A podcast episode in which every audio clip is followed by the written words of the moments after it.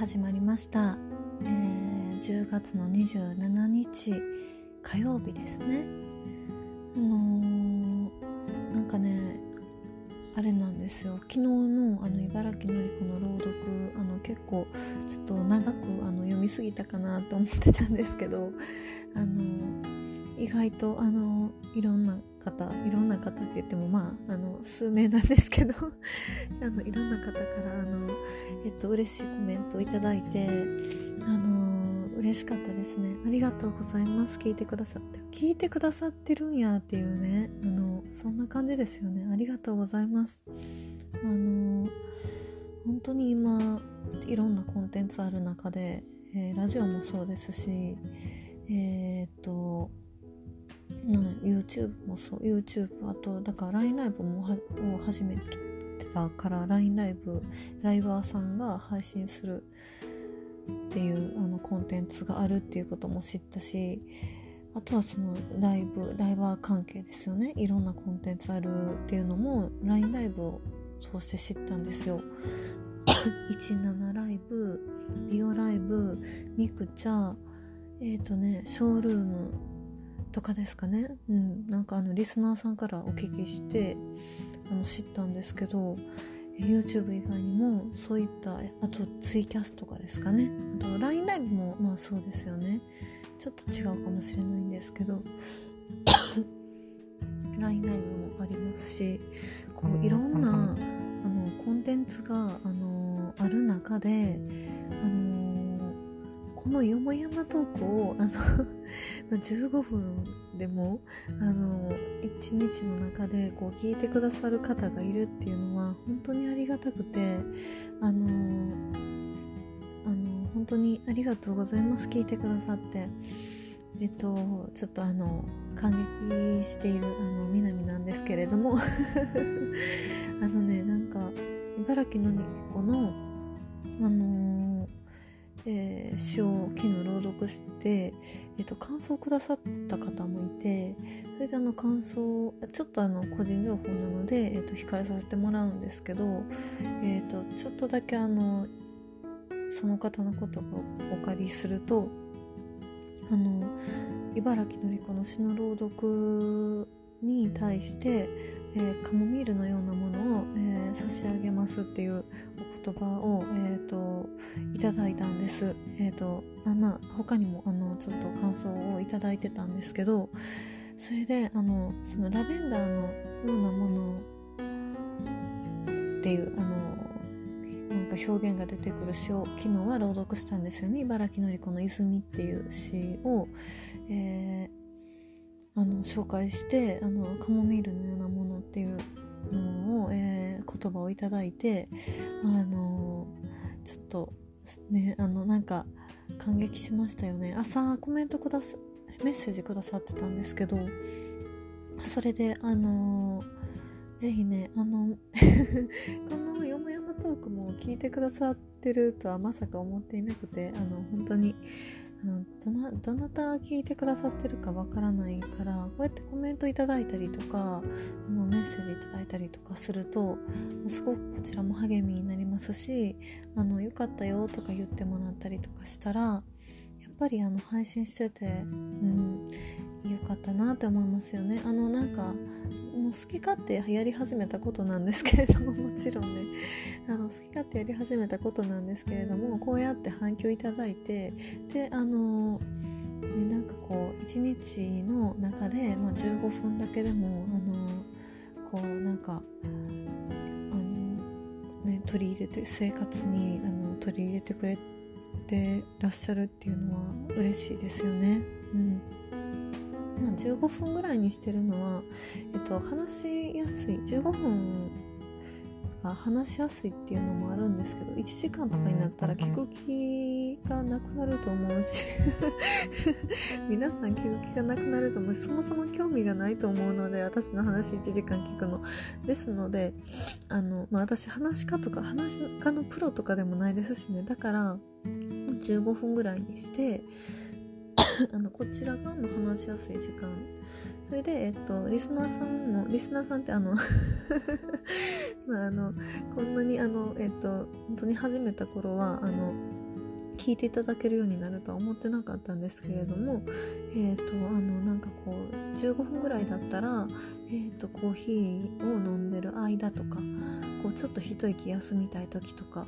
そういう時とかにあの聞いていただけるような配信にしたいなって思って、まあ、15分ぐらいに大体してるんです。茨城のりこの会は20分以上になったんですけど。それであの、そうなんですよね。だからあの、本当に良かったなって思いますね。なんかいろんなこと良かったなって思います。あの、やっぱり、えーと、こうやってインスタグラムを始めて始めたのもまああの最近なんですけれどもえっとそれまでには、え、スタイルヒントを、えー、夏頃から始めてず毎日続けててそれであの見てくださる方が増えて、えーと、インスタグラムを、えーと、こう見てくださった方がいいと思ってよもやまトークも聞いてくださったりとかあとはそのオーディションですよね。オーディションを通して LINE ライブを始めてオーディションがあったから LINE ライブを始めたんですよ。始めたのでそこで知り合った知り合ったというかやっぱり応援してくださった方ですよね。応援してくださった方がオーディション終わった後もこうやってよもやまトークを聞いてくださったりとかインスタグラムの投稿にあのー、コメントを、えーと、本当に、あのー、くださるんですよね皆さん、うん、ありがたい限りですよ本当に。応援してくださってるってあのーこっちはあの勘違いしておりますので。応援してくださってますよね多分ね。ですので本当にあのもっと飛躍できるようにねあの地道にやっていくのみという感じなんですけれどもあのひとまず本当にありがとうございます。ということであのえー、コメントのやメッセージなどありがとうございます。それでえー、っとね なんかあの何、でしょうかね。えっとちょっとまあコメントとかでやり取りしてる中でなんかあのインスタグラムのコメントなんですけどね。ちょっと疲れ気味なのかなっていう方が、とあのいらっしゃってあのその一言がちょっと心配になってるんですけどでもねなんかねあの多くを語られない方なので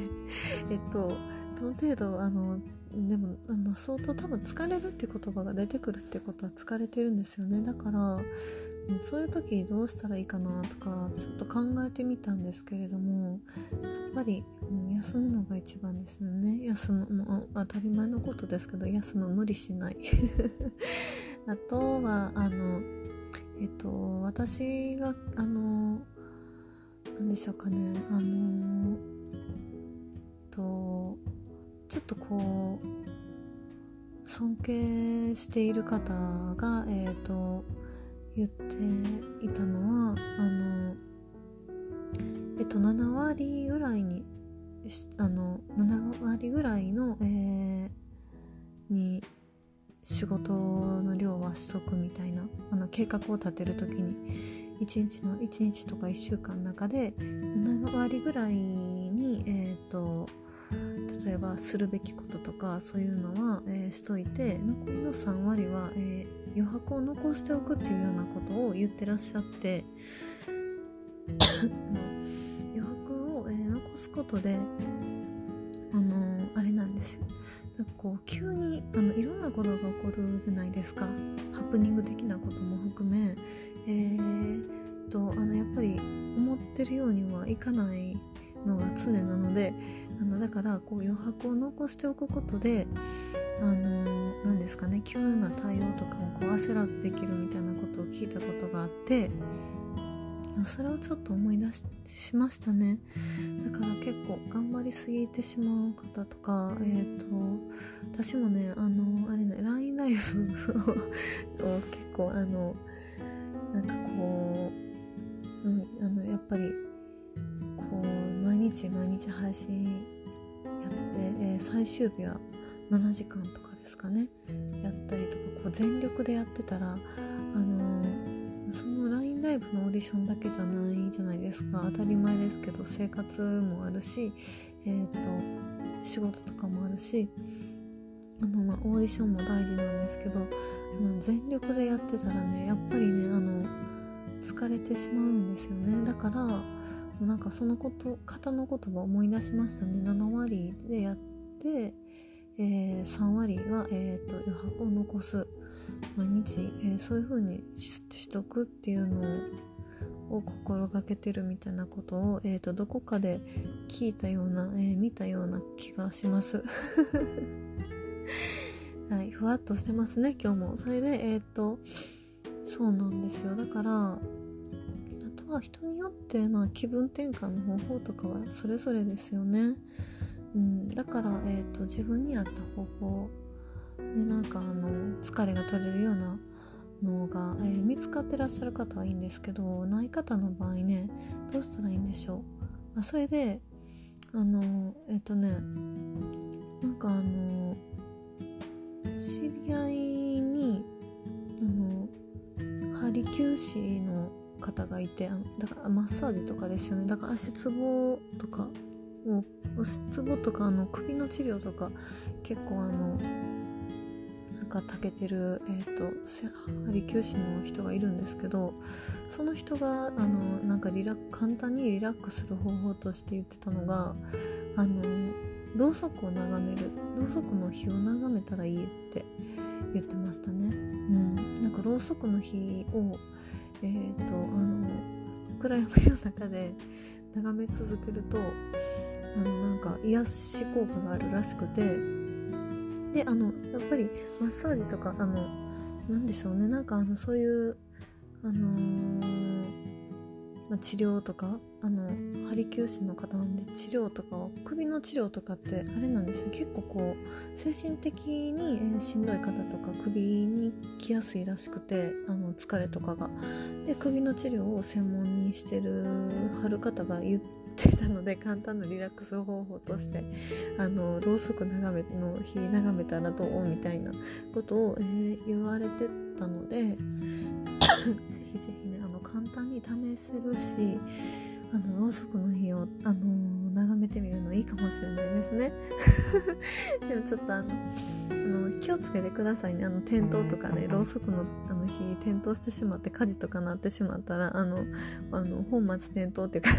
転倒続きでちょっとあれなんですけどあのそんな感じで、えーと、とろうそくの火を眺める。だからその、うん、要はあれですよね。あのー何でも多分いいんでしょうね、うん、あのなんかその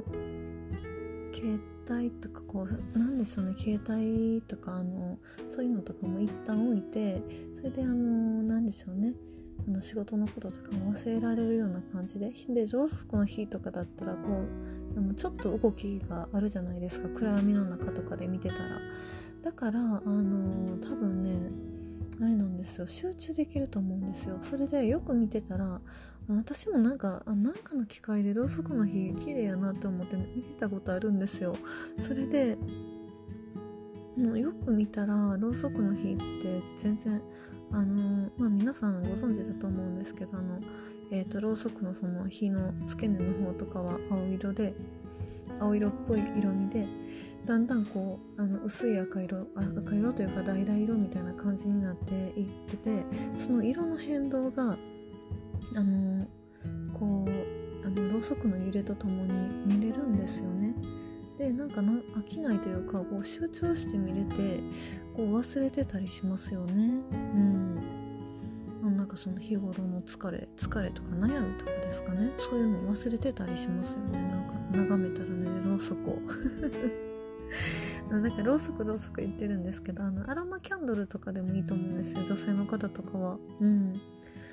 アロマキャンドル、うん、なんかあの火で100均とかでも今売ってますしね。それを買ってあのそう火眺めてたことあるかもしれない。で香りもいいし、うん、ちょっと前ですけどそういう時期もありましたね。はい。あとあのー、ねなんか、えー、ちょっと前の話になるんですけどあのー、座禅会に行ってたことがあるんですよ。あの早朝に、えっと、近くのお寺で、えー、日曜日の早朝の30分ぐらいあの座禅会っていうのを、えー、やってて小さいお寺なんですけどでそこの、えーと、座禅会に参加していた時に、えーと、お坊さんのお話が聞けるんです。うん、それで、えっ、ー、と、座禅の、えー、コツとしてあのそのお坊さんお寺あ住職さんですね。おっしゃってたのがあの座禅のコツはあの、えっと、頭の中に青空を描いてそれで悩み事を、えー、雲に例えると。雲に例えてその悩み事が、えー、例えば多かったら多いだけ雲がめちゃくちゃ多くなるじゃないですか。それで、まあ、多くなっていって曇り空になっていくと思うんですけどそれを、えーと、青空に、えー、するイメージであの座禅をしてくださいって。座禅の時間もだからだいたい30分ぐらいなんですよ。そんなに長くないんですけどえっ、ー、とね行き始めた頃はねうとうとしてたんですけどあの 何しに行ってるんって感じなんですけどあのちょっと眠たくなってたんですけどでまあそのお坊さんのお話とかを聞いたりとかしてるとあのあなんか青空描いてその悩み事雲に、えー、えてそれをこうねあの雲を流していくイメージを持つといいよっていうの話をあの聞けてそこからねちょっとあの今コロナの影響とかで座禅会もやってないんですけどあのー、いいですあの座禅だったら家でもできると思うし夜とか、えーと、早朝とか、えー、15分ぐらいだけでも、えー、ちょっと朝はバタバタしてしまうかもしれない。夜とかですかね。15分ぐらい時間とって、えー、座禅してみるのもいいかもしれないですね。目をつぶって、え座禅のポーズして足をこうだから、えー片方ずつ組むみたいな感じで。で手を置いてもらって背筋正してそれでえ、ー、とね座布団を引いてましたね。座禅会では、うん、座布団を引いてその上に座ってそういうポーズをして目を、えー、つのではなくてちょっとこうねあの斜め前を見るような感じですかね。遠く斜め前を見るような感じで、えーと一点を見つめるみたいなのが基本的な座禅の姿勢。でえっ、ー、とそう住職さんが言ってはったように、うん、あのコツとしては悩み事を雲に例えてそれを、えー、頭の中で、えー、青空にしていくイメージを15分間、えー、やり続けてくださいっていう、まあ、座禅のポイントとしてはそれですっていうのを、えおっしゃってたので、えよかったら、あのね、